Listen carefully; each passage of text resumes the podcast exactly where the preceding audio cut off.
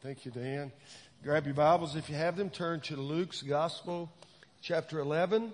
Luke's Gospel, chapter 11. Many of you recognize the name Meriwether Lewis. He was known uh, famously for the Lewis and Clark expedition when they explored the Mississippi River and ultimately the Louisiana Purchase all the way to the coast. Uh, Thomas Jefferson, former president, said this of Meriwether Lewis. He was a man of courage, undaunted, possessing a firmness and perseverance of purpose which nothing but impossibilities could divert. He was careful or as careful as a father to those who were committed to his charge. After serving in the army, Lewis became uh, the personal assistant to President Jefferson. Actually, his specific responsibilities included uh, managing President Jefferson's Monticello estate. In a biography of Lewis, David Nevin described how Lewis received the assignment, if you will, uh, for the Lewis and Clark expedition. Uh, Lewis, he saw President Jefferson interview uh, several of the candidates to lead the trip, and he knew in his heart, he was kind of brash, but he knew in his heart that he was more qualified than any of them. But he didn't want to be dis- disrespectful to the president, so he didn't want to just, you know, and come across as, hey, I don't like the job I have, I want that job. But one afternoon, President Jefferson and Lewis were out riding horses uh, on at Monticello, and he couldn't contain himself. And he said to the president, he said, "Sir, the chances of this expedition failing are nine out of ten unless I lead it. Oh my, said the president, sounds like you're demanding the assignment. And Lewis spoke slowly and respectfully and said, Sir, I suppose that I am, but I really want the command. There was a long silence. And then President Jefferson said, You will have it. As they were riding back to the house, to the main house, Lewis looked at him and said, said, sir, sir, you were waiting for me to ask, weren't you? You were waiting for me to ask for the command. And the president laughed out loud and said, young man, you have caught me out. Yes, I was waiting. And here's what president said. A man who can't bring himself to ask for something of this magnitude, demand it really, hardly deserves it. I didn't want to just give it to you. I wanted you to take it. And you did. And my question is, does God want to just give us the things He has for us? Or does He want us to come to Him in faith and take them? Literally in a spiritual sense. To come to Him and say, God, you've promised this is for me. You see, I'm convinced that when Jesus was teaching his disciples, when they, when they said, Hey, Jesus, could you teach us how to pray? Uh, we're going to look at a text. He told them what to say, but even more, he told them what to do. And so let, I want you to look in your Bibles there at, at Luke chapter 11. We're going to skip the first part because we all know that. You know, the model prayer we talked about a couple weeks ago. You know, we pray it for the ball games when we was growing up. You know, Father in heaven, hallowed be your name. Jesus told them what to say. But I want you to, I want you to look beginning in verse five because, because he, he told us kind of what to do when it comes to prayer. And he said to them, look, look with me. Which of you who has a friend will go to him at midnight and say to him, friend, lend me three loaves for a friend of mine has arrived on a journey and I have nothing to set before him. And he will answer from within, do not bother me. The door is now shut and my children are with me in bed. I cannot get up and give you anything. I tell you, though he will not get up and give him anything because he is his friend, yet because of his, I love this word, because of his impudence, he will, he will rise and give him whatever he needs. And I tell you, ask and it will be given to you. Seek and you will find. Knock and it will be open to you. For everyone who asks receives. And the one who seeks finds. And the one, and to the one who knocks it will be opened. What father among you, If his son asks for a fish, we'll instead give him a serpent. Or if he asks for an egg, we'll give him a scorpion. If you then who are evil know how to give good gifts to your children, how much more will the Heavenly Father give the Holy Spirit to those who ask Him? Let's pray. Father, in these next few moments, as, as you show us what to do when we pray, God, I pray that you would speak just with clarity. God, I pray that you would speak uh, with conviction into our hearts. And, and Father, that, that we would um, aspire to be great prayers, great praying people. That we would, uh, in, in, a spiritual sense, that we would, that we would demand of you what you've promised to us. That we would come with boldness and faith, expecting our God, our Father, our good, good Father, to give us what you promised. And so God, would you speak into our hearts this morning? And Father, I would pray for the man, the woman, the young person that's not yet a believer, that they would see that, that we have a Father in heaven who, who loves us so passionately, that He wants to do for us things unthinkable, blessings unimaginable, that are, that are available to those of us who are His children, and that they might see that, that there's such benefit to knowing Jesus and to serving Him as Lord. And then Father, uh, as I speak, I pray that you'd bring to mind every word that's relevant, that I would forget those things that are not. God, that I wouldn't speak according to my wisdom, but you would hide me behind the cross and that you would speak through your spirit into our hearts so that we might honor Jesus with our lives. So God, come meet with us is our prayer. And we ask it in the strong name of our Lord Jesus. Amen. Well, this parable and, and uh, the, the instructions surrounding it really on both sides uh, is, is a, is a follow-up to the disciples' question. You know, Jesus had been out praying and, and, and maybe they just kind of showed up and they heard him praying or maybe they just kind of been paying attention all the time they'd been with him and how he prayed and, and God moved. But for whatever reason, they said, they said, Lord Jesus, could you teach us to pray like John taught his disciples? John taught his guys, we would love for you to teach us. And so he gave them the model prayer. We kind of talked about that uh, a couple occasions. He kind of said, here's what you say. And I think that was kind of an outline. But then he talked about, here's what I want you to do. And, and, and here's the thing. Genuine, fervent, life-changing prayer is seldom born out of knowledge. I, I mean, fervent, life-changing prayer doesn't happen because we know how to pray. Because let's be honest, most of us know how to pray. I mean, we could just follow that outline, Father in heaven, hallowed be your name. So, so we ought to, we ought to give him praise.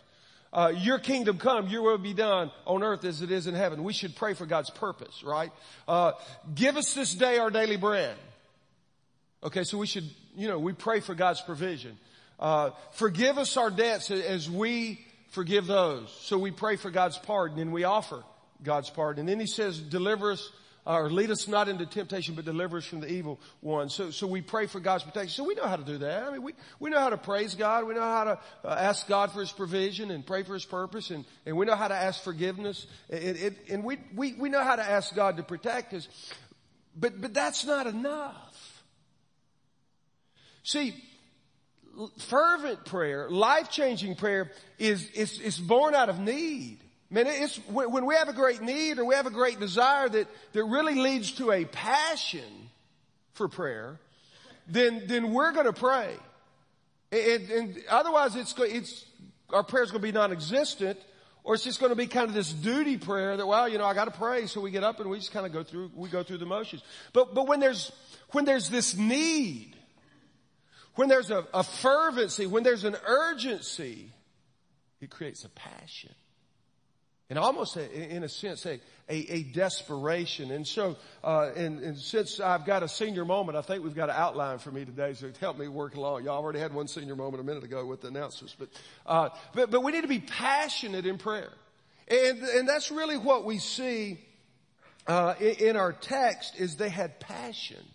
Jesus said, listen, you, you need to have passion. Notice if he says, which of you has a friend will go to him at midnight say to him, friend, lend me three loaves for a friend of mine has arrived on a journey and I have nothing to set before me and he will answer within, don't bother me.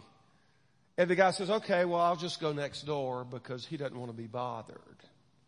No, no. Jesus said, no, he, he's not going to give you what you want because, you know, just because you want it. He's going to give it because you got some passion. I mean, think almost in terms of desperation. I mean, here's what it's hard for us to, to wrap our minds around.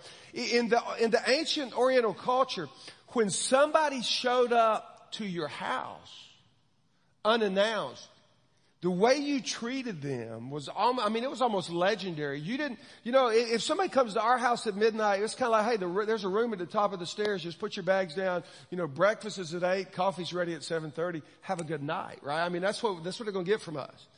But in that culture, somebody comes in at midnight, you're like, hey, we got to put something in front of them. We've got to feed them. We got to care for them. We, we got to meet their need. And, and so this guy, the, the family arrives at midnight. The, the, the, friends arrive at midnight and he looks at his cupboard. The man, there's nothing there. He hadn't been to HEB all week and you know, whatever happened. And he goes, man, I got to have something for them. And so he goes next door and he says, hey, hey man, can you open up? I've got a need here. Uh, some people have showed up. I've got a need. Right? And the guy's like, hey, we're in bed. We're, you know, but, but what I, what I want us to understand is there's this, there's this, this desperation. There's this passion. Uh, and so he keeps asking. And that's what, what, what passion does, what desperation does. It, it, it causes us to keep asking. And, and the beautiful thing about God is God will often allow his children to struggle to the point that we have to ask him. I mean, God, there's just times when God wants us to get to where we ask. I mean, think about the, the Israelites at the Red Sea. You know, they had the water in front of them. They had the army behind them. They were desperate. I mean, you look at sometimes with the disciples. You know, you look at some time, you know, you look at in, with the believers in the New Testament, and God just kind of, kind of does that because He wants us to ask. I mean, remember when your kids are little and they're, they're trying to do something that they can't quite do, and, and they need some help, and you know they need help, but they don't want help, and they just keep doing, and, and after a few minutes you can, you can feel the tension, and they get a little frustrated, and they, they just why don't you work, you know, whatever. And, and, you go, so why don't you ask for help? And they go, no, no, I can, I got it. But, but eventually, and so you just wait, but eventually, dad, can you help me with this? There's just times where God wants to get you and me to this place where we say, dad, can you help me with this? Because what, what desperation does is it, it drives, it drives passion. And a lot of times that is born out of weakness. See, when, when we understand that we can't, that, that's when we begin to depend on God. Uh, the, the, pastor and, and, great pastor and author Jim Cymbala uh, of Brooklyn Tab, in, in, his book Fresh Wind and Fresh, Fresh Fire, he talked about how God's attracted to weakness. But here's what he says. He says, God can't resist those who humbly and honestly admit how desperately they need Him. And so the question is not do we know how to pray? But the question is, do we, do we pray with this passion? Do we pray with this sense of, of, of desperation? Uh, because God is such a loving Father when, when we come desperately, He wants to speak into our life.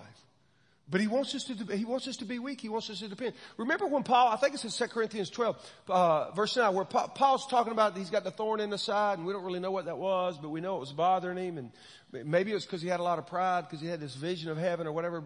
But he says, God, can you take this away? And God says, no. My grace is sufficient for you.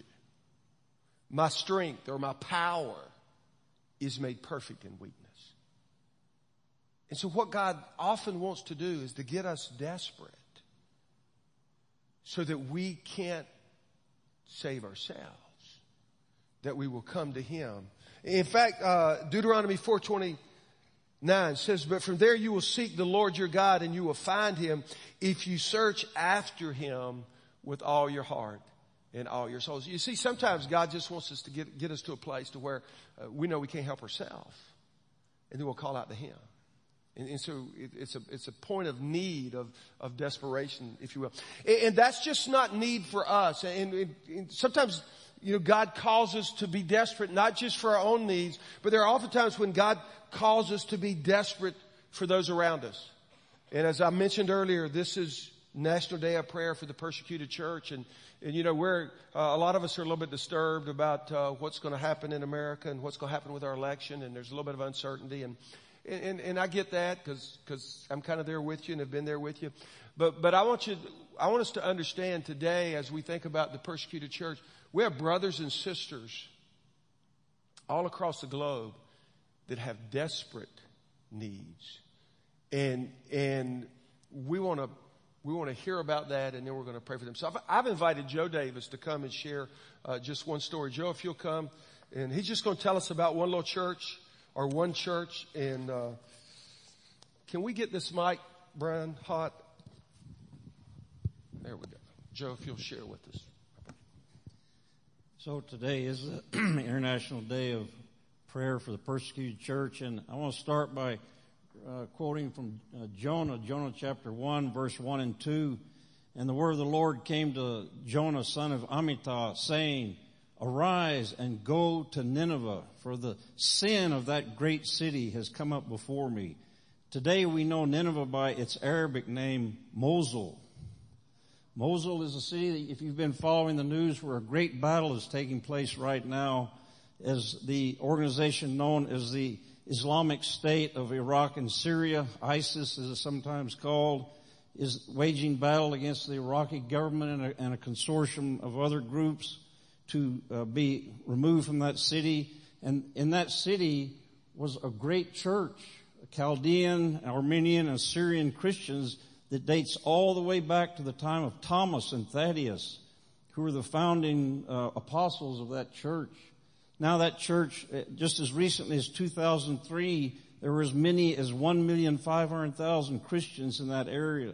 Now they're down to less than 200,000 and they're all living in camps in Erbil, a city just about 50 kilometers to the east of Mosul.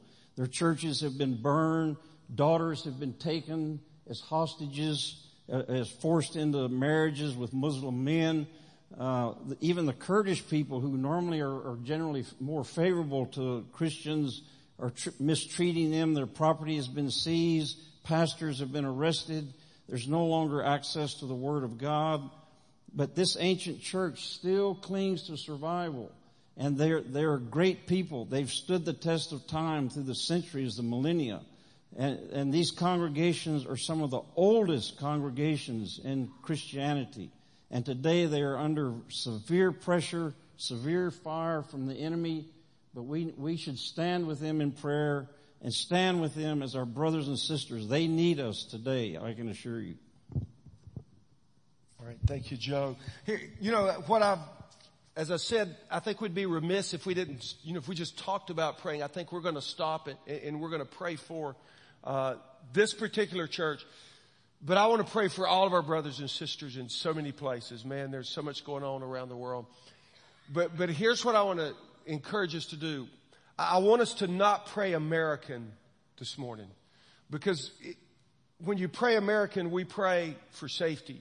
You know, we pray, hey, God, will you keep us safe on our travel? God, will you keep us safe? Will you give us a good night? God, can we have a great day tomorrow? Now, it's okay to pray that way because we pray for safety. But, but what our brothers and sisters, they don't need safety as much as they need God to move in their heart. They, they need encouragement. In fact, Open Doors, who, who really uh, ministers to the persecuted church, has given us three areas that they've asked us to pray in. Uh, first of all, they've, they've said pray for our brothers and sisters that they would endure persecution. As Americans, we want to escape persecution. But they say pray for endurance. That's what Paul said. Remember, First Timothy, Paul said to Timothy, endure hardship like a good soldier. So, so we need to pray they would endure persecution. Number two, uh, we need to pray that, that they would share the gospel with lost people they would share the gospel with lost people. And then number three, um, and this is hard for us. We talked about this in our prayer time. We need to pray that they would love their persecutors. And it's hard to love our enemy. It really is. If somebody's on the other side of the aisle from us and, you know, theologically or morally or wherever it is, man, it's hard. And yet the Bible tells us, calls us to love. By this, all men will know if you're my, you're my disciples, if you what? If you love one another. So I'm going to invite you to take a few moments. Let's get in groups of three or four or five. And if you're not comfortable in a group, you can pray on your own. Dan's going to come and play some music. Can we get those three areas up, up here? We got a slide you know, in the three arenas to pray for them, pray for they would endure hardship, uh, or, or, endure persecution, uh, pray that they would uh, share the gospel, and pray that they would love their persecutors. And so let's just take a few minutes and just, uh, we're going to just pray and we're going to ask God uh, to move in their lives. So take a few moments for that. Father, as we uh, think about our brothers and sisters, Lord, it's so hard for us to to wrap our mind around a culture to where where your life is on the line, God, where your where your property, your possessions are are at the mercy of the persecutors. God, where our children, our wives can be taken. And, and God, for some of us, we go, how, you know, how can that be? And, and yet, Lord, the scripture just talks about the, the, that in the last days there's just going to be great difficulty. And yet those who, who endure, those who persevere will gain a better resurrection. And God, I pray for the brothers and sisters whose lives are, are uh, on the line today. God, I pray for those who, who are not going to live out today because they're going to stand for the sake of the gospel. And they're going to lose their life today because of Jesus. God, would you give them courage? God, would you fill them with your Holy Spirit that as, as, as Stephen was able to stand before his persecutors and pray, Father, forgive them. They know not what they do. God, I pray for our brothers and sisters. You give them boldness. And then for us here at home, God, when we, when we fear having a conversation about Jesus with someone, just remind us, God, that we need to be bold, that we need to uh, not be safe, but be faithful to Jesus. God, help us to boldly proclaim the gospel we believe in. God, be with our brothers, be with our sisters, be with us as our prayer. And we ask it in Jesus' awesome name. Amen. Well, thank you for, for, for giving us a few minutes and, and, let's, you know, just as you think about it, as God stirs your heart over these days, as, as we see a, an article on the website, the news site or whatever, or we hear a story, there's a backstory, there's a, there's a family of believers or a church of believers, a group of believers. Man, let's pray for them. Let's pray for them. You know, we've talked about, we talked about how we need to be passionate, uh, in, in, times of desperation. But I want us to look secondly at uh, what we would say, we'd call uh, persistence in prayer. I pointed out that word in verse 8. Uh, let's look back at it again. He says, I tell you though, he will not get up and give him anything because he is his friend, yet because of his impudence, he will rise and give him whatever he needs. Again, I like that word. The word, it means bold. It means brash. It means uh, impertinent. It means uh, confidently courageous. And, and Jesus said he's going to get a response because he persists in prayer. The reason he got out of bed and gave him three loaves had nothing to do with being his friend. It had everything to do with the fact that, that he would not take no for an answer. Uh, King James says, uses the word uh, because of his importunity, uh, because of his boldness, he got up uh, and answered. I mean, think about this. If someone comes to our door and knocks on, if somebody comes to your door tonight at or anytime, but particularly at night and they knock on your door and let's just say you're indisposed, maybe you're asleep or maybe you're in the shower or, or maybe you're taking a nap or maybe you're brushing your teeth, but whatever you're doing, you don't want to be disturbed and if somebody comes and knocks on the door and you're a little bit indisposed, uh, the first thing you're going to do is not answer the door. Or at least the first thing I'm going to do is probably uh, not answer the door. We're going to ignore it and just kind of hope that, that they'll go away.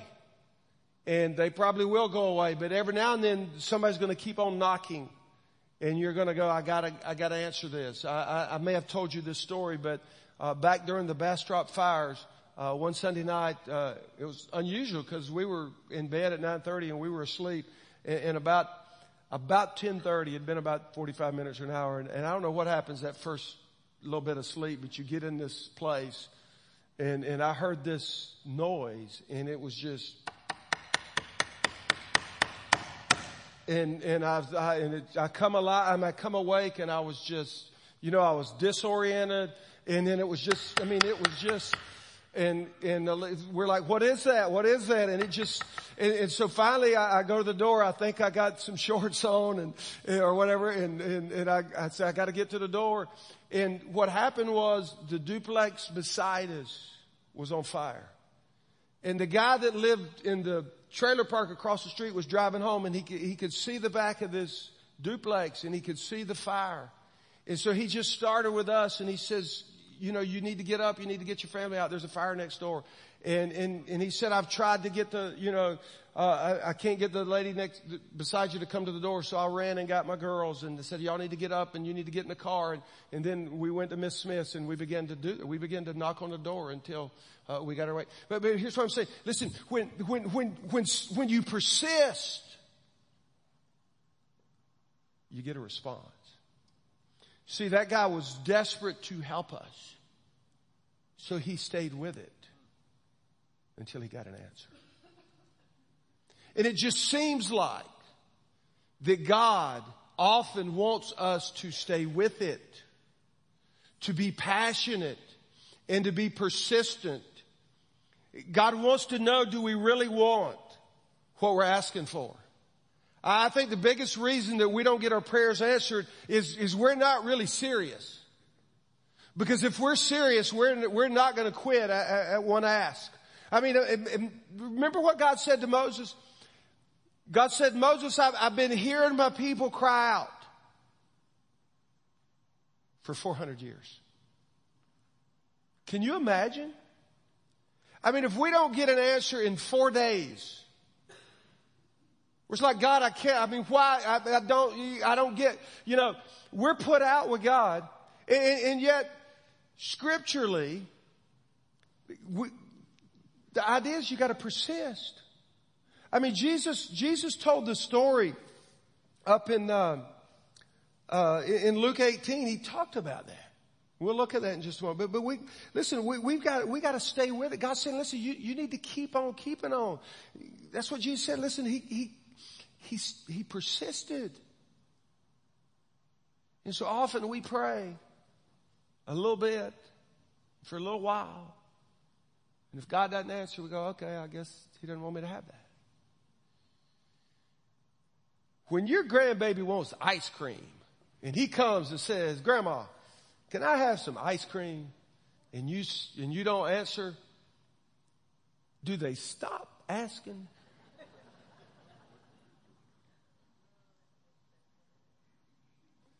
So, so why when we go to God and say, God, will you, and, and, and we don't get an answer, why do we stop?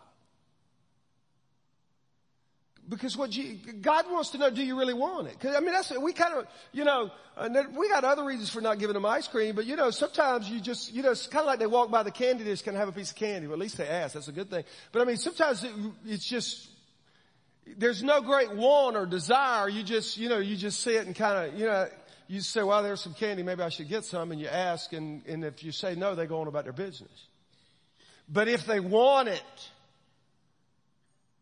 if they really want it, they keep asking.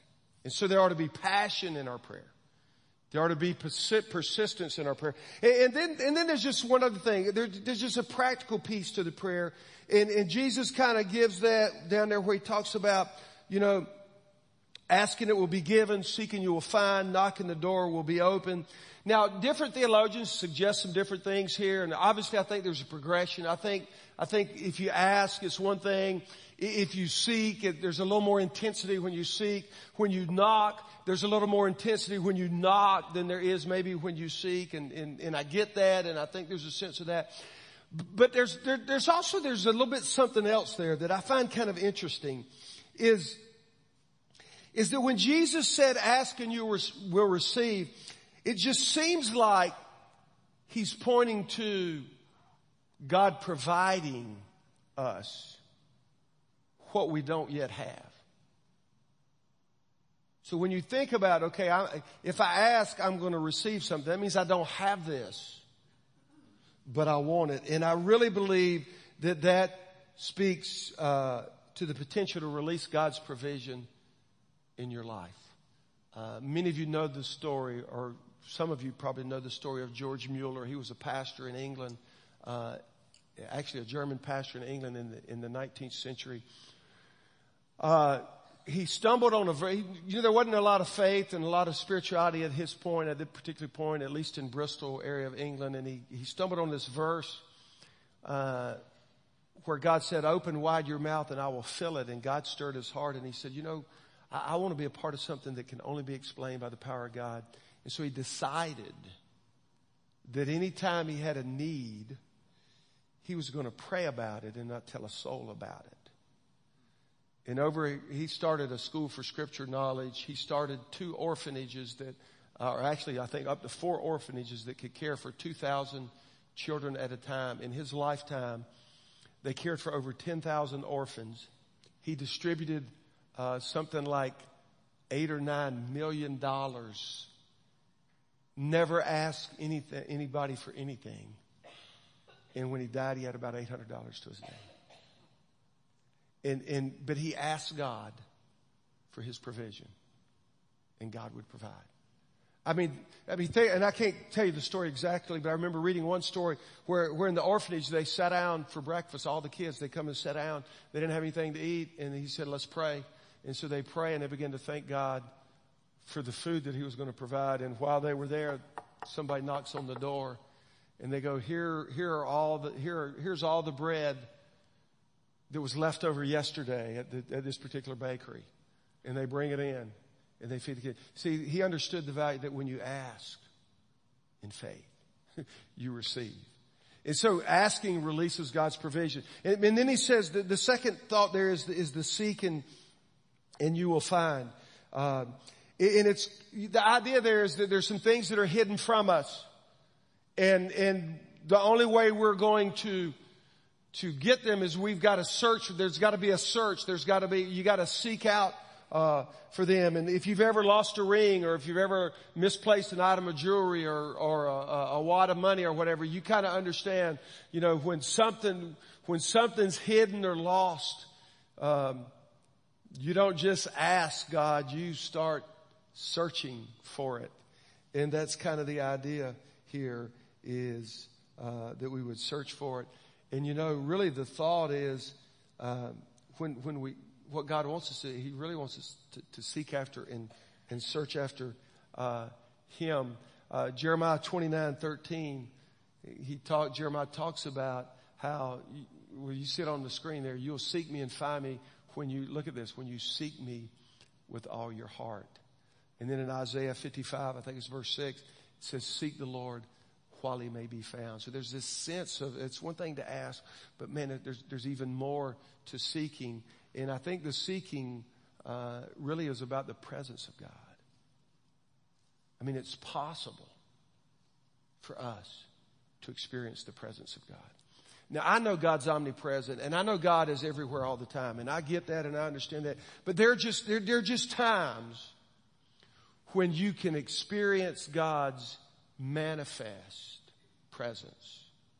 It's just, I can't really explain it. It's just like you're there, you're seeking Him, and you just, He's just there, and you know it, and, and it's, there's just, it's different.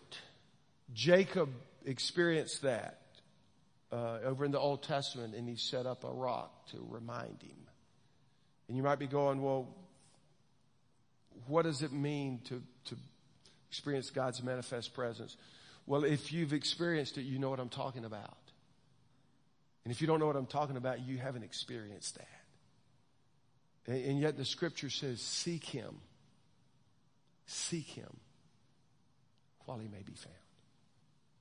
And then lastly, he says, knock. And there's a, there's a little more urgency to, lock, to knocking. Seeking, I think, deals a lot with his presence. Asking deals a lot with provision. Um, man, knocking deals a, deals a lot with, with his purpose, uh, because, because sometimes doors are closed and, and we don't know what's next or we don't know what God wants for us. And so we've got to, we've got to, we've got to knock and, and really find out. You remember the story? I think it's in Acts 16 where Paul and they're on their missionary journey and, and, they wanted to go to Asia and preach the gospel and they got to Asia and God said, no, no, they, God just forbid them. And I don't know how he forbid them, but he says, you're not going there.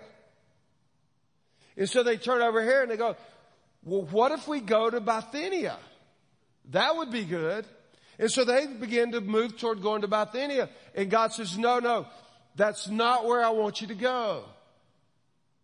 And God stopped them. And that night, Paul has this dream, this vision of the man in Macedonia. And the man in Macedonia says, can you come over here and help us? And I think, and I, I can't, I think what Paul said was, we perceive that God wanted us to go there. Why? Because God opened that door. Well, they kept knocking and knocking and they found where God wanted to go. And, and so, so Jesus says, listen, there's times when we just need to, we need to not, we need to say, okay, God, what is next for us? But in order to do that, we, we've got to be, we got to be willing to step out. We got to be willing to ask. We got to be willing to seek, but we've got to be willing to knock. There, there needs to be uh, some persistence there.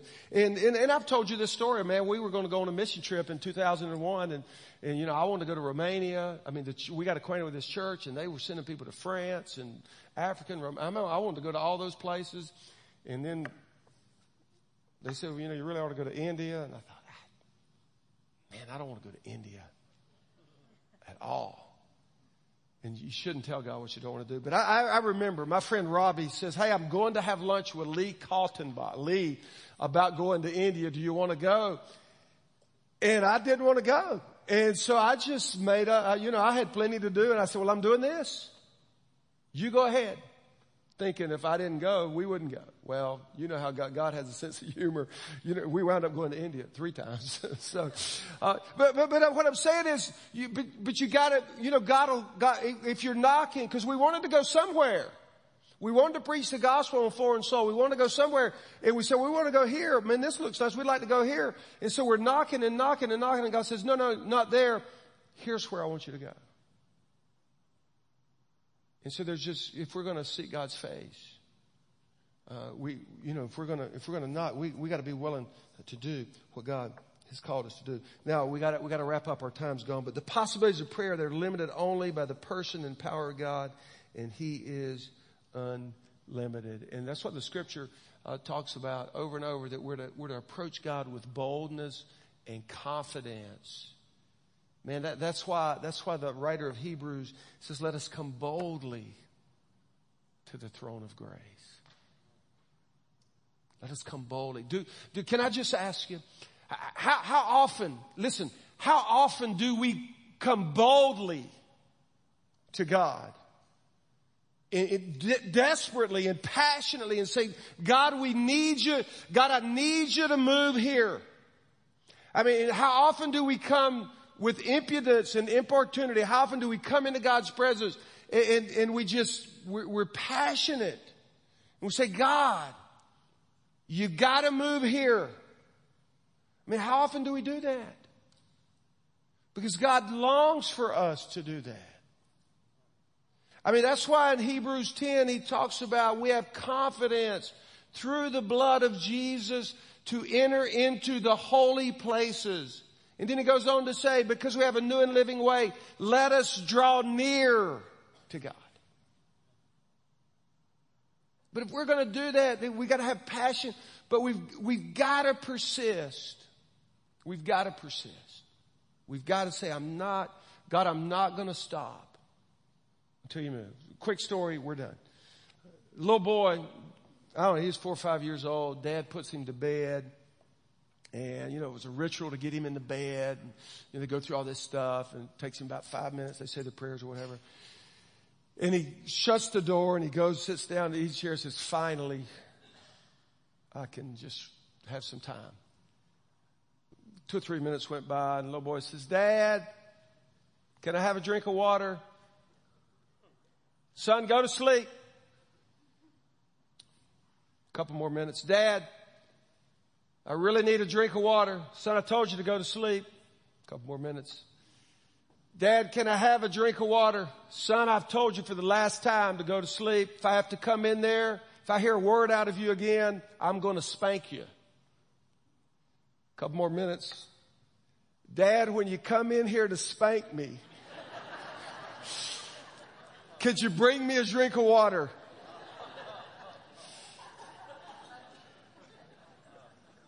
The dad knew he wanted a drink of water. So here's the thing.